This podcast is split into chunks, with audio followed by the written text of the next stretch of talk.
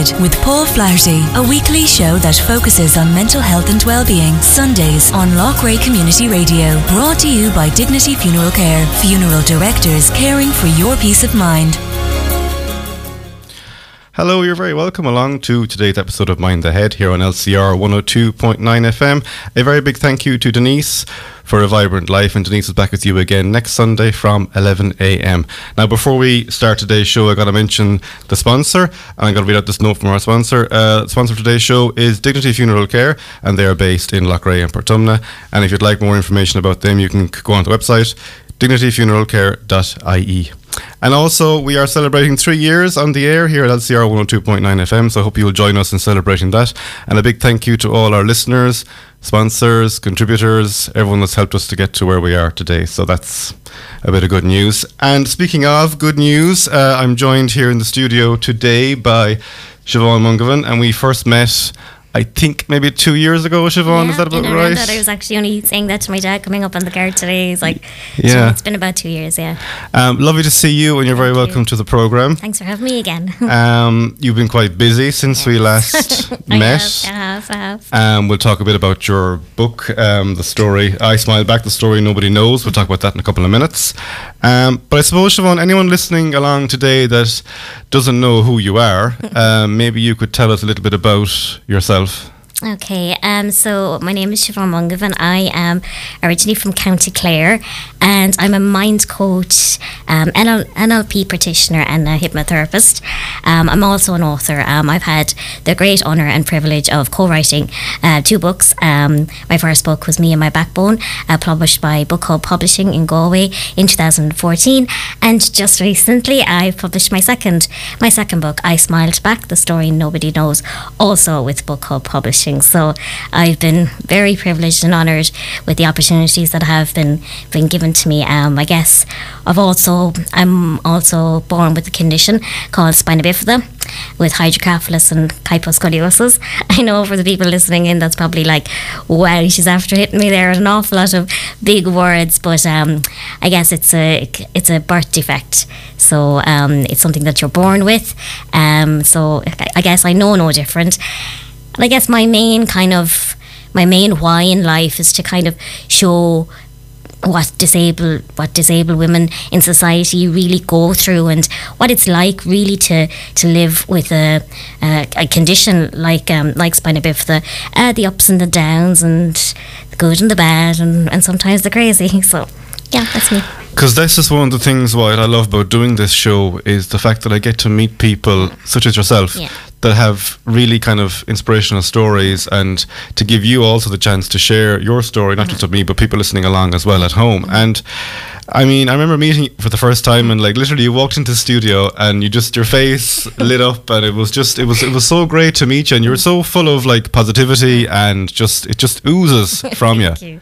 I guess um, I always kind of refer, refer to myself as like the pocket rocket. Like I might be four foot six, but I think I carry the personality of a, of a six footer. So And of course, I mean, you're no different to any of us. We, hmm. you all, you have the same kind of ideas and dreams and hopes that all of us have, and you know, I think that's that's a that's a really true statement to make because that's something that I really do advocate as well. That just because I have a condition or a disability or whatever kind of word you want to put on it, I'm not very politically correct myself in that department. But I still have the same dreams and desires and the same goals in life. And yes, okay, I do have these conditions, and yes, I may have to do things a little bit differently, but I'm no different to the average 36 year old. I can't believe I'm actually 36. 36 year old out there at the moment. Like everybody has their own stuff. Nobody knows what's going on inside anybody's head, and nobody knows what's going on behind behind somebody's four walls of hmm. their home. So we're all different, and we're all struggling, no matter what. Like so.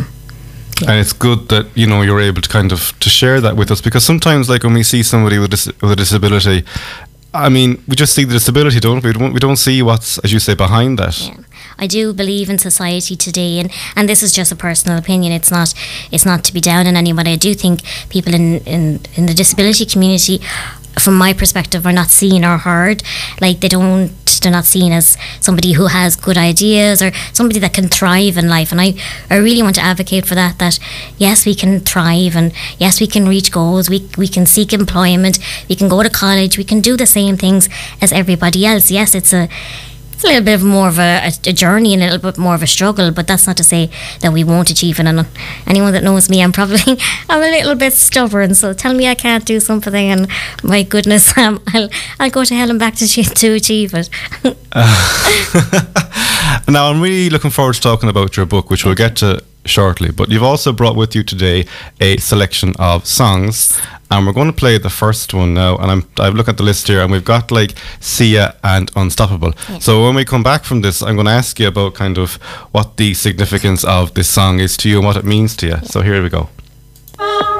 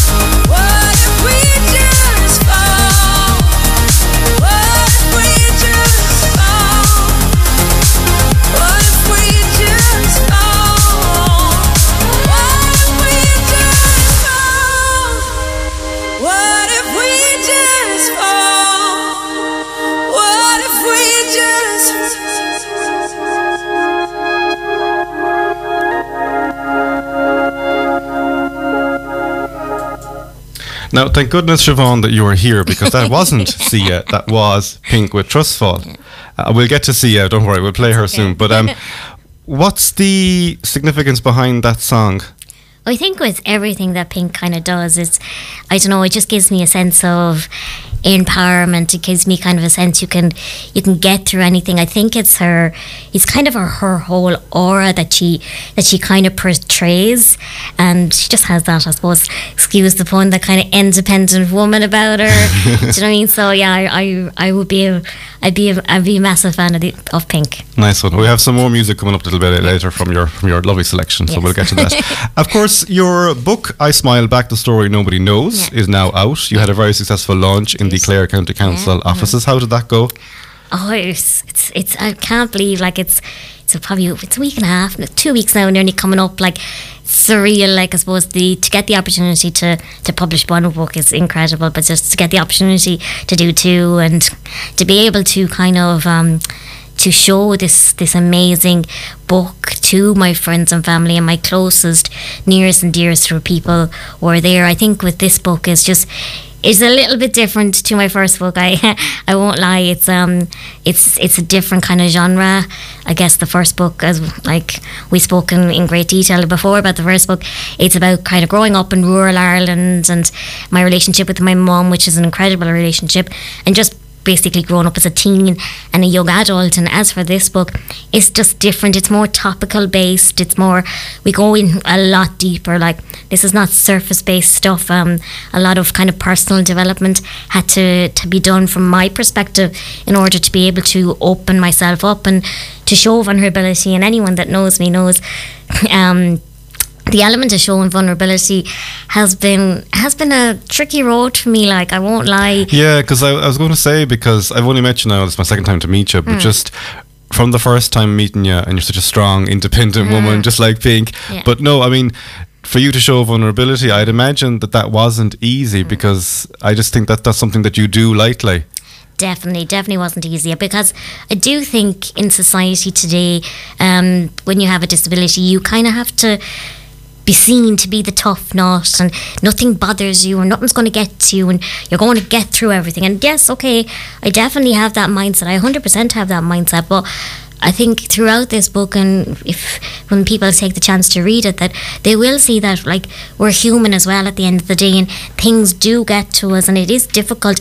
It is difficult from the perspective of hearing bad news or hearing bad prognosis or diagnoses all the time. Like it can get to you, and like I guess I felt at the time like showing my vulnerability would have been I was seen like I'd be seen as weak in somebody else's eyes. And because I would have been very much I suppose for the want of a better word obsessed with what other people hmm. would have would have seen me or how I'd be portrayed in their eyes. But my perspective of um, showing vulnerability and surrendering to the process has completely changed now. It's going to completely 360 in my eyes because I see it as a massive strength to be able to to to stand up and say that you know what I'm not okay and things are not great at the moment because there's such power in saying those words and when you're able to say those words then and only then can you do something about it. So yeah, so yeah, When you wrote your first book, yeah. Was there always in the back of your mind a second book? Yes, definitely there was because but at the I'll say with the first one I just wasn't ready. Like I was in my twenties.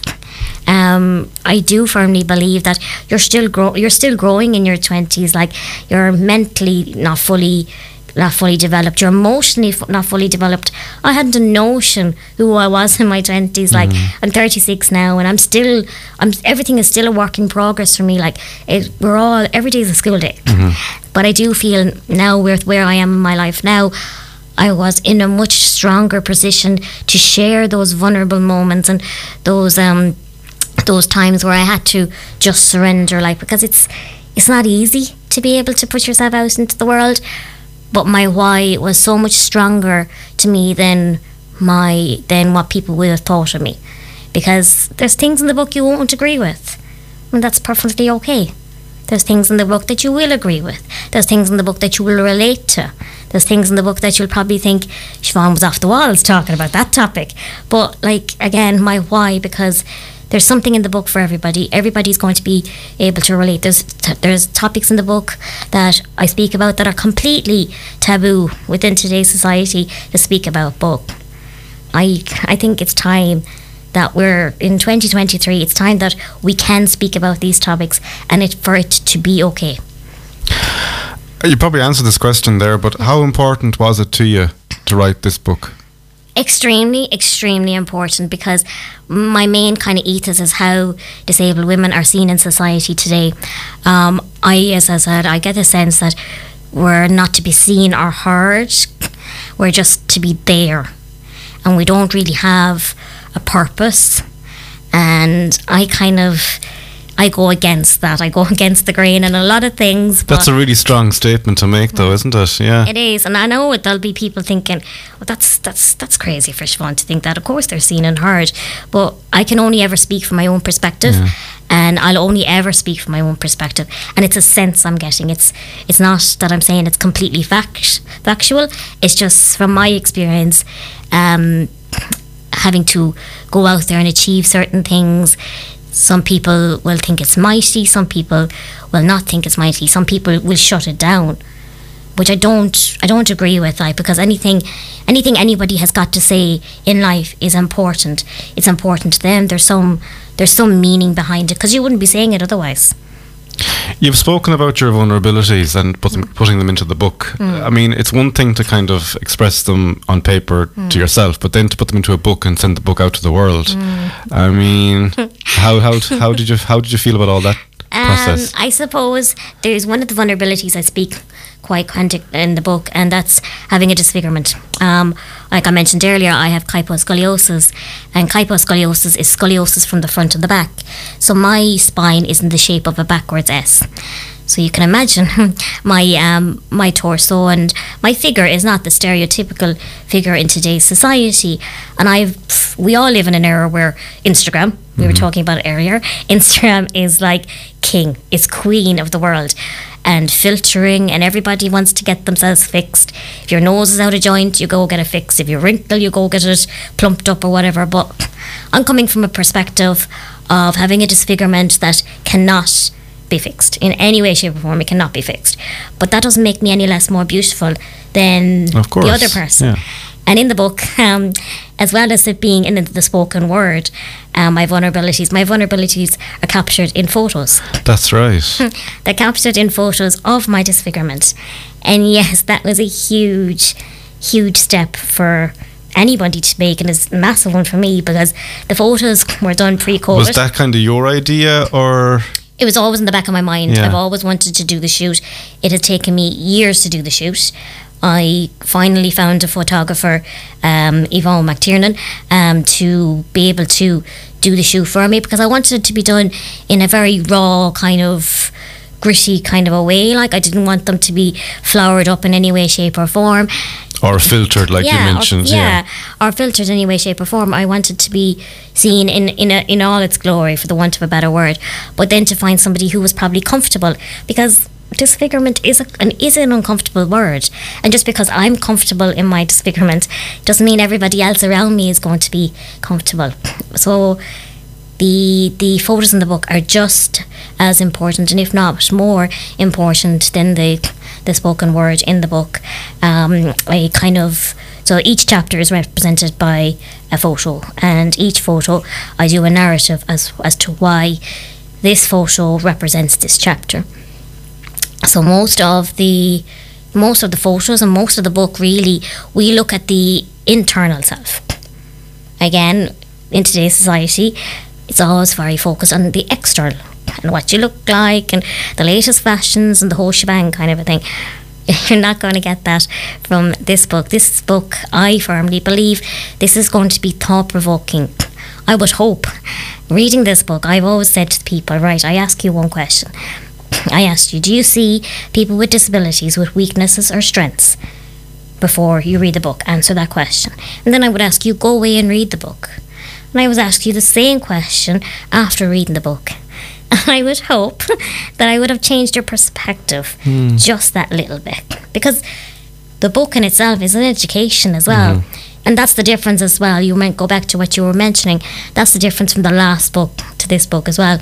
There's an education in this book. There's there's teaching and how how kind of not how we have to treat people with disabilities because you don't have to treat them any differently than than the average than the average person, but.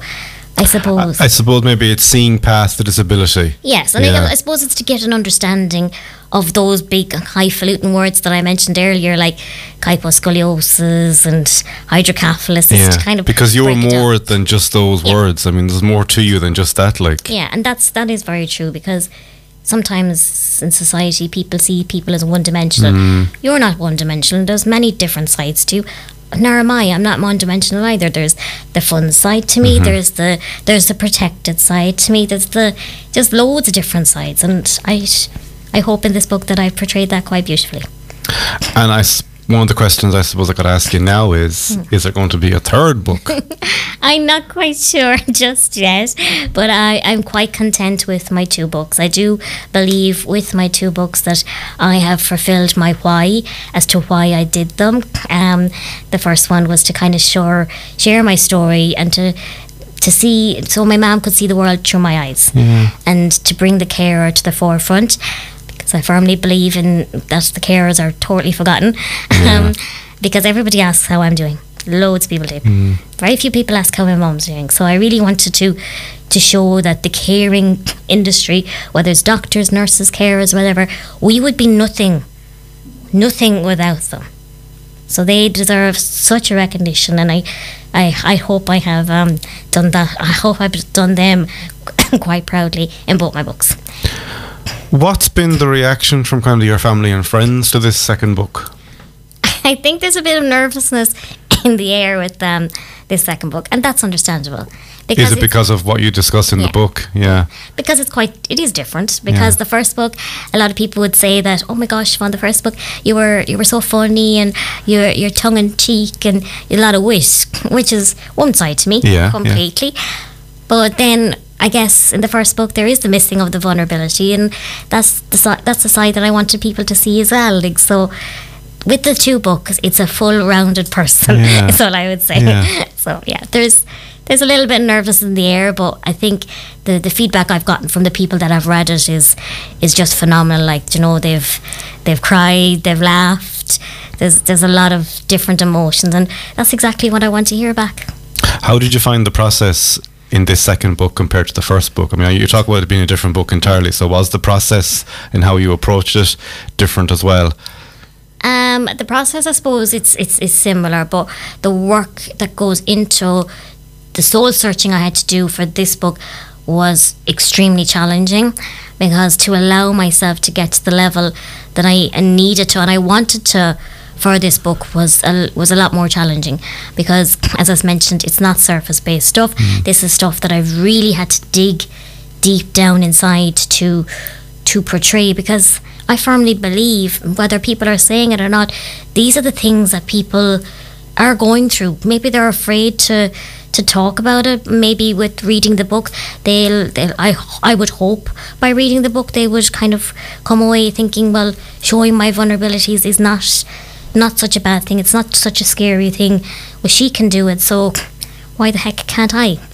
Yeah. Hmm. So yeah. Okay. Okay, we're going to take some more music. Um, now, this time I am going to play Sia, so I yeah. apologize for the last time. So here we go. This is Sia on Unstoppable.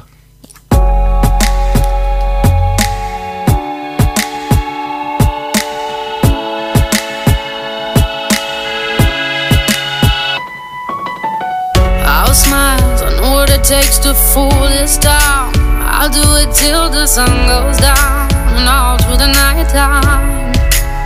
Oh yeah, oh yeah. I'll tell you what you wanna hear. Keep my sunglasses on while I shed a tear. It's never the right time. Yeah, yeah.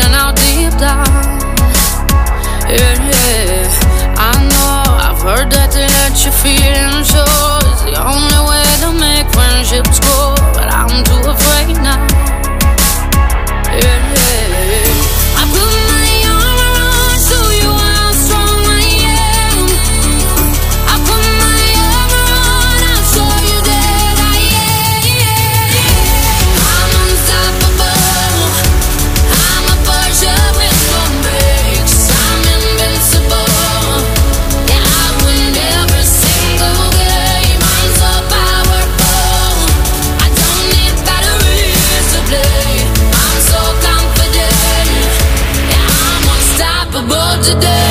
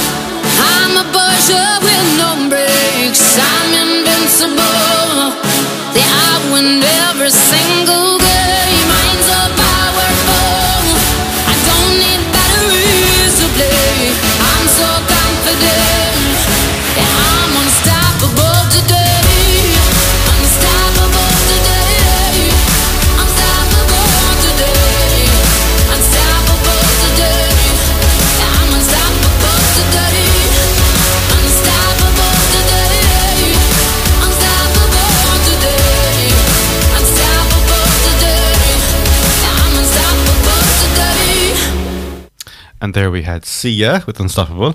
And again, I'm going to ask you about that song. I mean, obviously, okay, Unstoppable. You are unstoppable. I know I that. love this song. Like this song is just oh, it just makes me feel like I can take on the world and achieve anything. So it's just one of those anthems that I stick on if things are like I'm not having a great day or a bit of a a bit of a flat day. It's just one that's going to get me going and get up and about. I love it. I can't imagine you having a, a flat day. Oh, no, I'm human just like Yeah. everybody else. I have my flat days. I allow my flat days, but what I say is I do not unpack there. I allow my flat day. I give myself the time, but I move on after that. I ask myself what is one thing that I can do in order to make myself one feel one percent better. It's not about giant steps. I'm a baby steps kind of girl. I've always been a baby steps kind of girl. It has gotten me where I am, and yeah, it's just that's what I do. Yeah, hundred percent. So when you say the one thing you do for yourself, would that be like something like putting on Sia, for example, and listening to that? Oh, It could be as simple as that. Like I think people nowadays, like even the people I work with, they'd say uh, they I, I work with as in me my coaching, they might say, "Well, I did nothing today." I'm like, "Well, you got up, didn't you? And you had a shower and you had breakfast." And they're like, "Yeah, I did that." Well, you did do something then.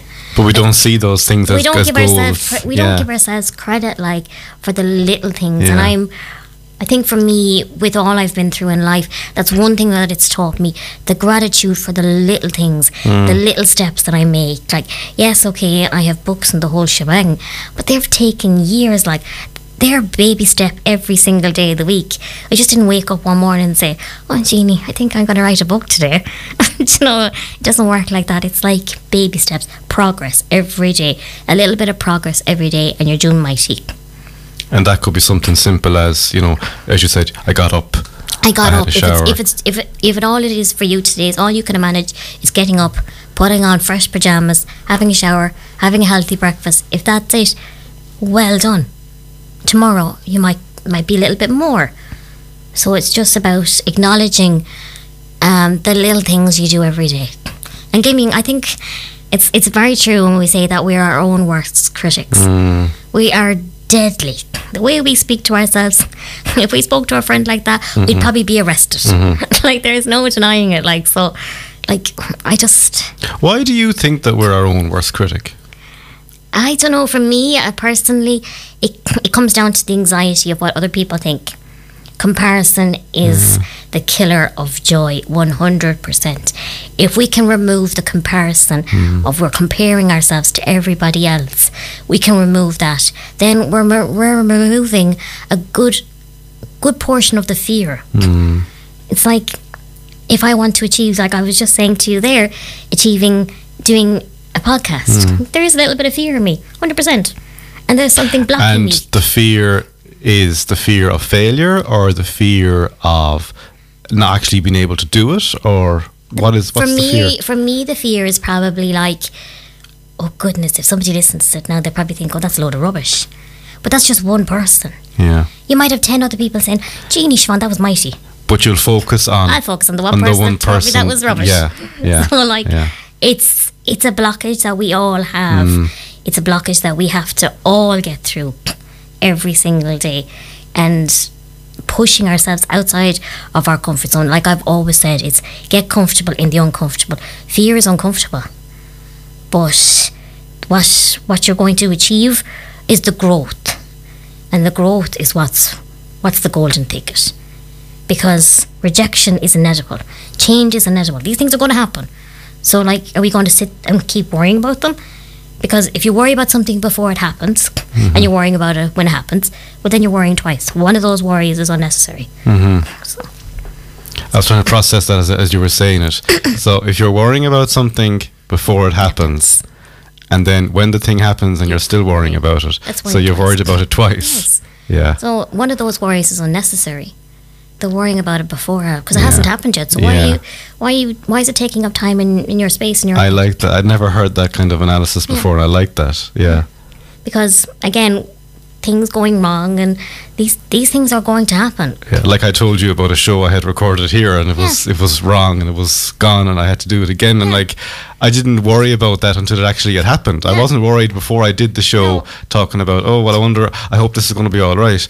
It was afterwards that I found out. Oh well, the show didn't actually record, and you know. But worst case scenario, what did you have to do? Record it again. Yeah. Worst case scenario, somebody doesn't like one of my podcasts. Worst case scenario, somebody says no to you. yeah. That's one person. yeah. What about all the other people that are going to listen to you? Exactly. What about all those other people that would have listened when you pre pre recorded that show and you probably did it ten times better the second time? round? Yeah. Yeah. No doubt. Yeah. Yeah. That's interesting. That's interesting. Have you any advice for anyone that's kind of like, you know, not worrying about things, but sort of like, you know, worrying about things unnecessarily or, you know, not always seeing the positive and always focusing on the negative and things like that? I know, because I know you do coaching as well. So I'd imagine this is probably part of your coaching. I think um, when we worry, like you said there, we worry about worst case scenario. We worry about things that are not happening. Like I'm always kind of trying to help and support people to bring things back to the factual, the here and now. So what's actually happening here and now, Paul? Hmm. Well, here and now I'm sitting down talking to you. Yeah. Whatever's going to happen in the next hour, I don't have control over. And this is something now, for me personally, I have struggled massively with. All I can control is myself and how I'm presenting myself here. The minute I leave, whatever happens, like that's like I can only take one thing at a time. The present moment is all I can control. But we try to control the uncontrollable. We try to be like, well, next week now, this, this, and this, and and yesterday this, this, and this. Well, yesterday's over. hmm Tomorrow's yet to come. All I have is today. And we spend so much time, well, I know I do, I'm guilty of this, thinking about next week and next month. Yeah. That that takes up the time that we're in now, where I could be doing something else, but instead I'm worrying about a week, two weeks later. I mean, you know, it's, it's crazy, isn't it? It is like Yeah. because a lot of us, what we see in the the kind of coaching world is like we worry about the past and we're anxious about the future. Mm. Well, like I said, the past is over. So no point worrying about it. It's Mm-hmm. done and dusted, and the future hasn't yet come. So all you can do is your best in the in the now Mm. to prevent whatever is going to happen in the future. Mm-hmm. But when, like things are inedible as well. Anyway, you can't change everything. Exactly. I want to kind of talk to you about some of the. Uh, we're kind of circling back to your book again, but I want to kind of ask you about a few questions about kind of. I suppose some of the taboo kind of topics, Yeah, and particularly kind of around relationships and disability, because I heard you speak recently, and uh, you can probably enlighten us more on this. But you were talking about kind of relationships and disability, and you know, people don't necessarily see that. Yeah, that's idea. Yeah. No, a hundred percent. It is a taboo subject. It's like, like, wh- why would you be doing that? Like, why would you bother? Why would you be bothering yourself? Why would you want to fall in love? Why would I be bothering Yeah. myself with that, Paul? Like, Yeah. it's um, yeah. I think it's again, it's probably worry from my friends and family that if I if I obviously get hurt, I get a broken heart. But like we said, rejection is inevitable. I've been rejected so many times. Like, it, it's it's mad. But like with each rejection, again, become it comes growth.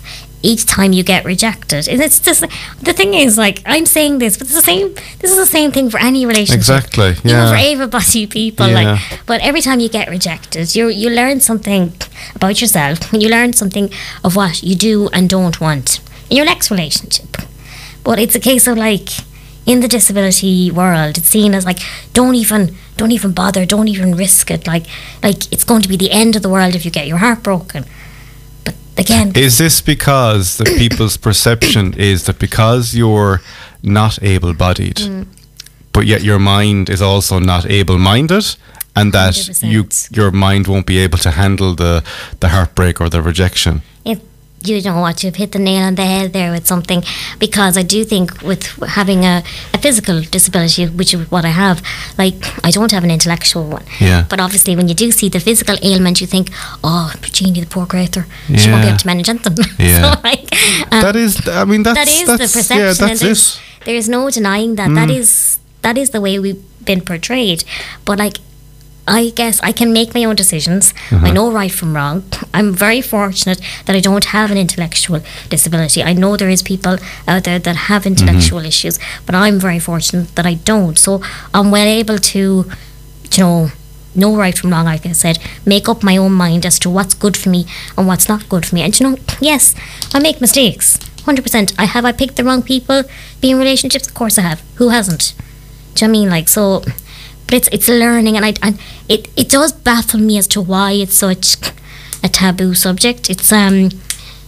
I mean, even um, we're kind of going down the rabbit hole a little bit here, but even when we're talking about kind of sex as well, and I mean, you know, do disabled people have sex and things like that? I mean. No, I mean, don't. no, well, you know, like this is just, you know, No, it, it is. It's it is crazy kind of a thing that I think it's because that they think people are going to take advantage of us and you know give us the runaround or anything like that or like again we're going to get hurt or we're going to get physically hurt or emotionally hurt or so I can understand it from the perspective of trying to protect. Mm-hmm.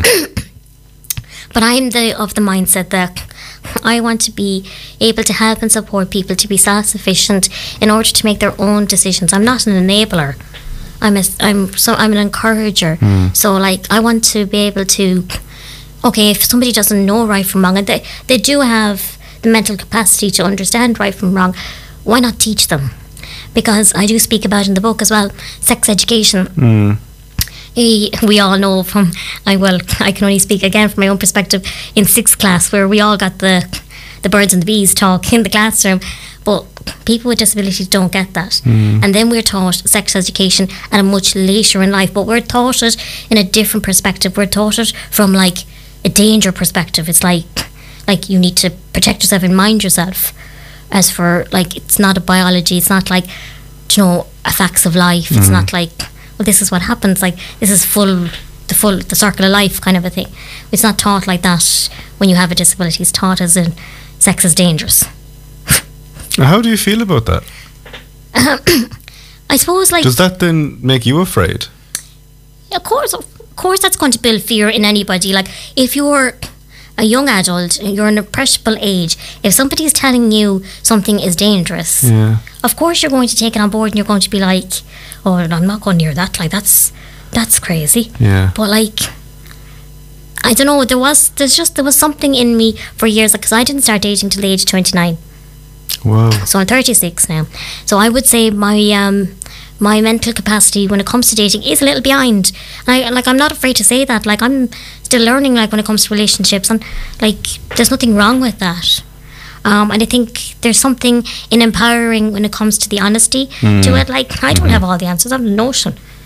I haven't a notion what I'm at, but I want to. What it is is that I'm open to learning. I'm I'm I'm saying now that relationships they aren't this dangerous thing. Do you know I mean you can meet some lovely people? Again, I may not pick the right people, but I've also met some lovely people, and some like the relationships may not have worked out, but I'm still good friends with those people to this day, and that just shows growth. It shows it shows maturity. It shows in me that, do you know what I mean? I can go from the adolescent stage into adulthood and into maturity. So we might just take another uh, another track. Um, this one is from uh, OneRepublic, and this one's called "I Lived," and we'll have a chat about this song afterwards.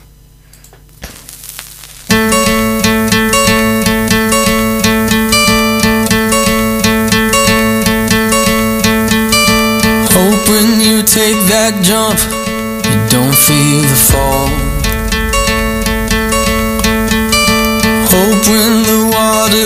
Rises, you build a wall. Hope when the crowd screams out, you're screaming your name. Hope if everybody runs, you choose to stay. Hope that you fall in love and it hurts so bad.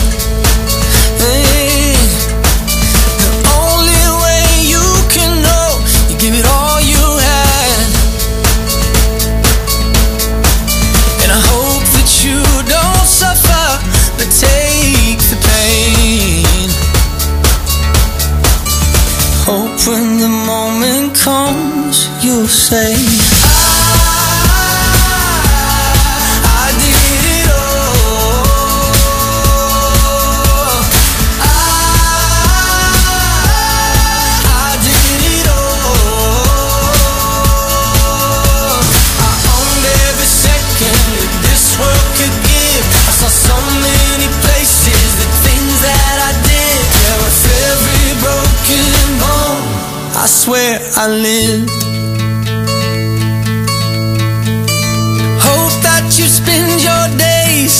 they all add up.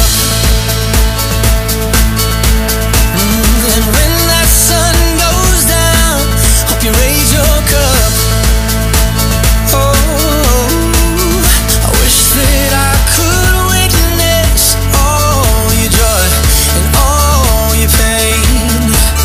But until my moment comes, I'll say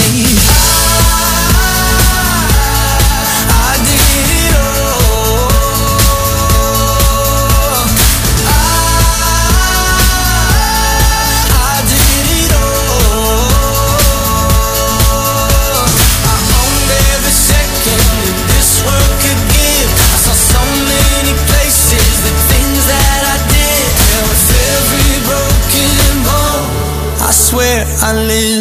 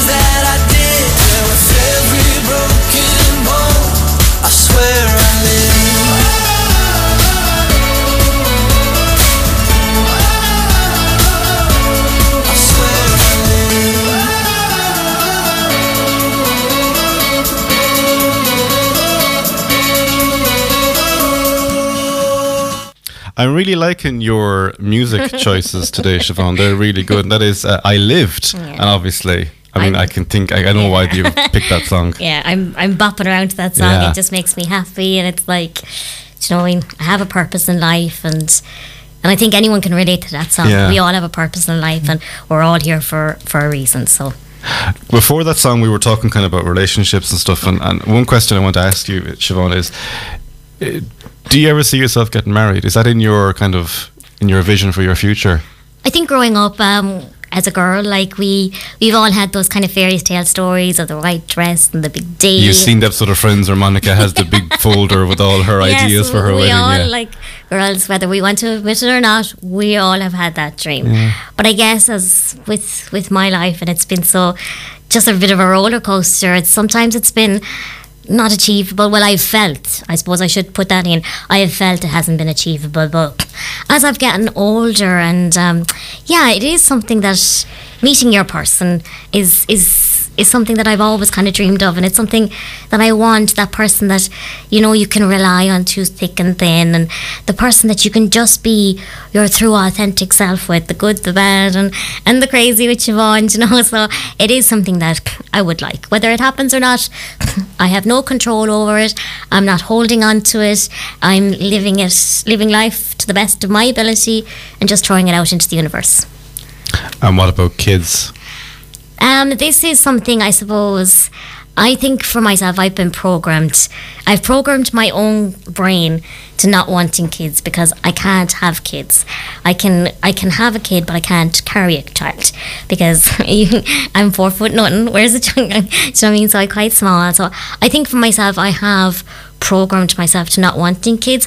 But I do speak th- about that in the book. That And have you accepted the kind of the physical aspect of that, not being able to physically carry a child? Have you accepted that? I I have I have bec- because I've known it for so long. I Yeah. think it's always been in my cards. It's not something that I just learned as an adult that I I can't all of a sudden Yeah. have kids because I can understand that from a woman's perspective. That's that's heart wrenching. That's real like not being able to to give this the most beautiful gift on the world that you can give anybody. Not being able to do that, it is heart heart wrenching, and I can totally understand from that perspective. But I've known for so long. It's like I have a disability. I know no different. So I know no different not having kids. But I guess where it kind of hit home for me a little bit was um, I've recently become an auntie. Oh, congratulations. Thank you. And um, my my niece Ava, she's absolute. She's my pride and joy, Yeah. and I just see it in her that that love that you can that you can have for a child, and it, it I suppose it did kind of hit home with me a little bit that. I'll never, never have that, but I am very fortunate to have Ava. Mm. She's she's like me own, and she'll she'll always be considered like me own. So, yeah, it, it has come with a whole host of emotions. It's emotions that I have worked through. Mm-hmm. It has taken it has taken time, but I suppose it hit me. I suppose the moral of the story did it hit me a little later in life than what it should have had. So yeah, that's it. Okay. Um, something I wanted to kind of come back to. We had spoken about this the first time that we met, and that is your kidney failure. yes. So, kind of, where are we up to now in terms of that? with the kidney failure, I feel like I'm on a tightrope um, because I'm still, I'm still plodding along. Um, I'm very fortunate. I think I'm like the, the cat with the nine lives, to be honest. Um, I'm still running on ten percent kidney function. Um, and, and like I've mentioned many times before, anything below 10%, you do require dialysis. But in the last maybe two years since middle of COVID, my kidneys sometimes haven't been playing ball with me, um, and the progress has been very up and down. But I've worked through a process that I have struggled for for 16 years, and that's the idea of introducing dialysis into my life. And I, like, the last time we spoke, dialysis was a no go, go away. It was like a complete trigger complete trigger word to me. I would shoot you down the minute you opened about your mouth about dialysis. But I guess where I am now, I've had to work through that. It's a grieving process. Yeah, I was going to say it you because, yeah, yeah.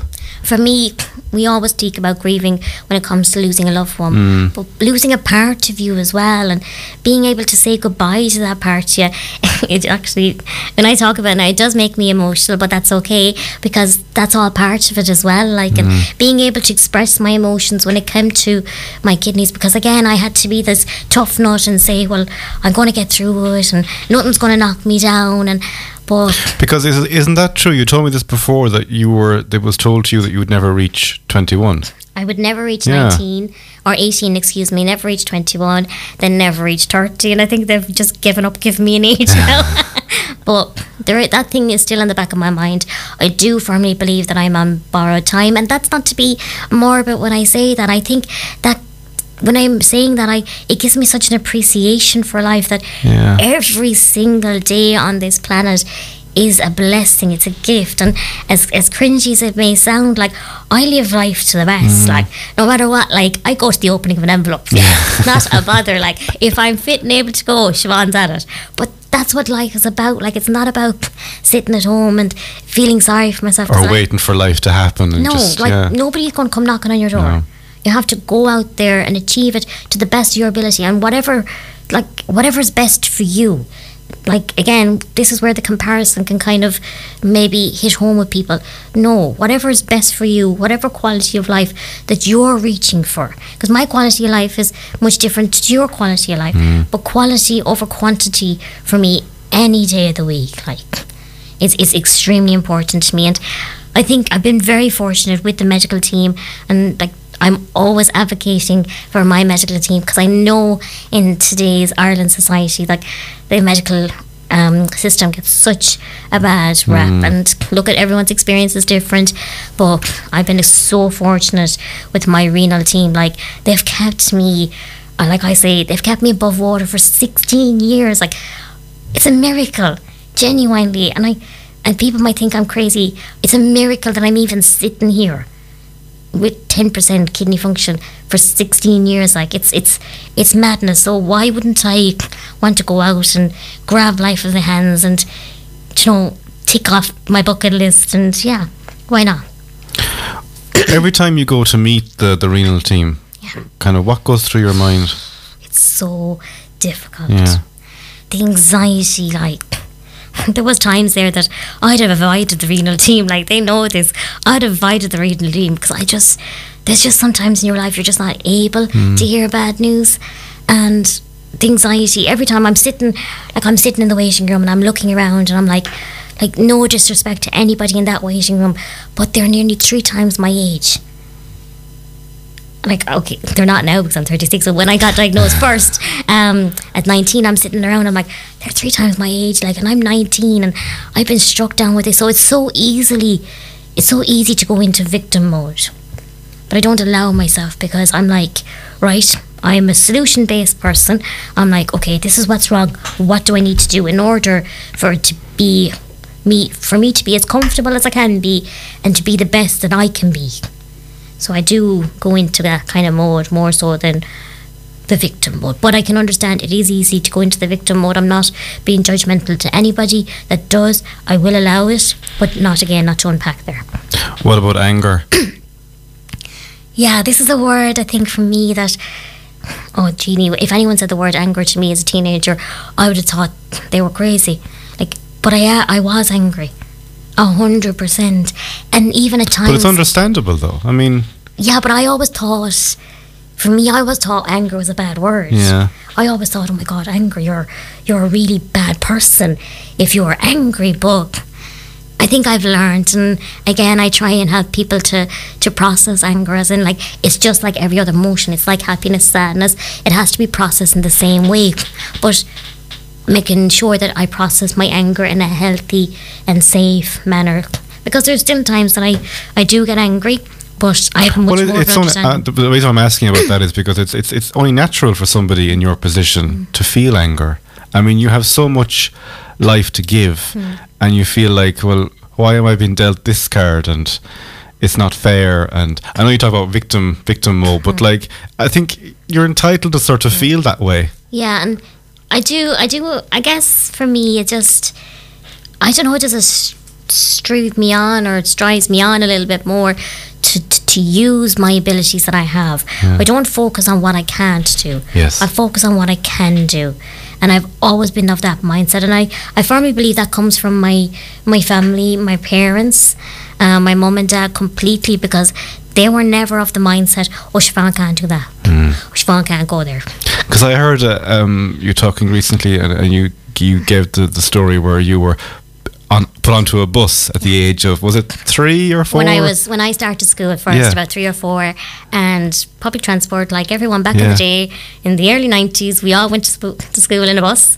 But that's great that you were just you know encouraged to do that and just to go and just But it was be like case- everyone else. It was a case of providing the environment to me that I'm like everyone else. Yeah. Don't get me wrong. When I got on that bus, I'm about four foot. There ain't no way I'm getting on that bus on my own. Yeah. Everybody in the bus rallied around me Yeah. To help me on that bus. Yeah. But it was to give me that sense of independence. Yes. To to not build in that fear Mm-hmm. from day dot. And I guess that's why I don't have that fear now because it was never instilled in me because like we can take on other people's fear we can take on other pe- people's baggage but they're not your own make up your own mind as to what's fearful make up your own mind as to what you can and can't do so that's what i would be saying Siobhan, I really wish that we had more time to talk, but um, we're kind of fast approaching the, the end of today's show. But a few things we kind of got to uh, run through. One of the things is that I'm really excited to share that you have been invited to do a TED talk. i know that's crazy I mean, it's, it's one thing talking here with me on this show, but like, it's also one thing doing your book launch, but actually going on to do a TED talk, I mean, that's serious. That's big time, baby. I know it's an incredible opportunity, and I'm very thankful for the people in Ratoath, the organisers in Ratoath, for having me on. It's it's something that's been on my bucket list for years. Brilliant. But now that it's happening, um, I'm excited. But again, I am nervous, and like you say, it's okay to be nervous. We'll get through it. Uh, Do you know when it's happening? It's or- happening the first of July. Oh, brilliant. Yes, so Brilliant. yes, We'll look forward to kind of um, Yeah. seeing that, hearing Yeah, that. I'm not quite sure what way this is going to work, but yeah, Yeah. Mm. brilliant. Um, obviously, we've mentioned your books. Uh, where is the best place to find those books? You can find the book um, on my publisher's website, bookhubpublishing.ie, or you can also contact me directly. My email is siobhan at keepsmilingalways.ie, and I'd love to hear from you. Um, and though the, that the recent book is "I Smile Back," the story that nobody, the Yes. story nobody knows. Um, so. Listen, congratulations on the second book. Thank you I so will look much. forward to, to reading that. Um, and also, Siobhan, really, I mean, thank you very much for coming on to the show today. You've been incredibly honest and open, and I really respect that. And I mean, you just kind of come in here, like you did before. You came in here smiling and full of personality, and you know, it's been an absolute you. pleasure to to meet you again. And hopefully, our paths will cross again at some time in, Thank in you, the thank future. you. Um, And I'll be back anytime. I just love the environment that you provide, um, um, Paul. It's just such a safe and welcoming environment. So that's why I can be so open and honest. So thank you. thank you. Do you have any final words before we close out the program? Um, no, I think just for the people that are listening in, just keep being true to yourself. I know times times can be difficult and and and hard, but you will get through it no matter what. Just I think the bit of self belief in oneself will will help and support you to get through it, and just appreciate every day that we've been given, and um, be kind to your loved ones. I think you're a testament to that by actually being here. Yeah, fair play to you. you, thank you. Siobhan, thank you so much. Thank you. Um, that's it for today's episode of Mind the Head here on LCR 102.9. Uh, stand by, Trad by the Lake is on the way, and I'll be back with you again very soon. Take care. Thank you. Bye bye. Mind the Head with Paul Flaherty, a weekly show that focuses on mental health and well-being. Sundays on Loughrea Community Radio. Brought to you by Dignity Funeral Care. Funeral directors caring for your peace of mind. Broadcasting across Loughrea on 102.9 FM, on your smart speaker and smart device across the globe. This is Loughrea Community Radio. Do you have local news or updates, job vacancies, or upcoming community events that you would like to share with the public? Then get in touch with us here at LCRFM 102.9. Email the details to Loughrea Community Radio at gmail.com and we will happily feature it on our Community Diary Show, kindly sponsored by Dignity Funeral Care. Loughrea Community Radio 102.9, your number one source of local news and information.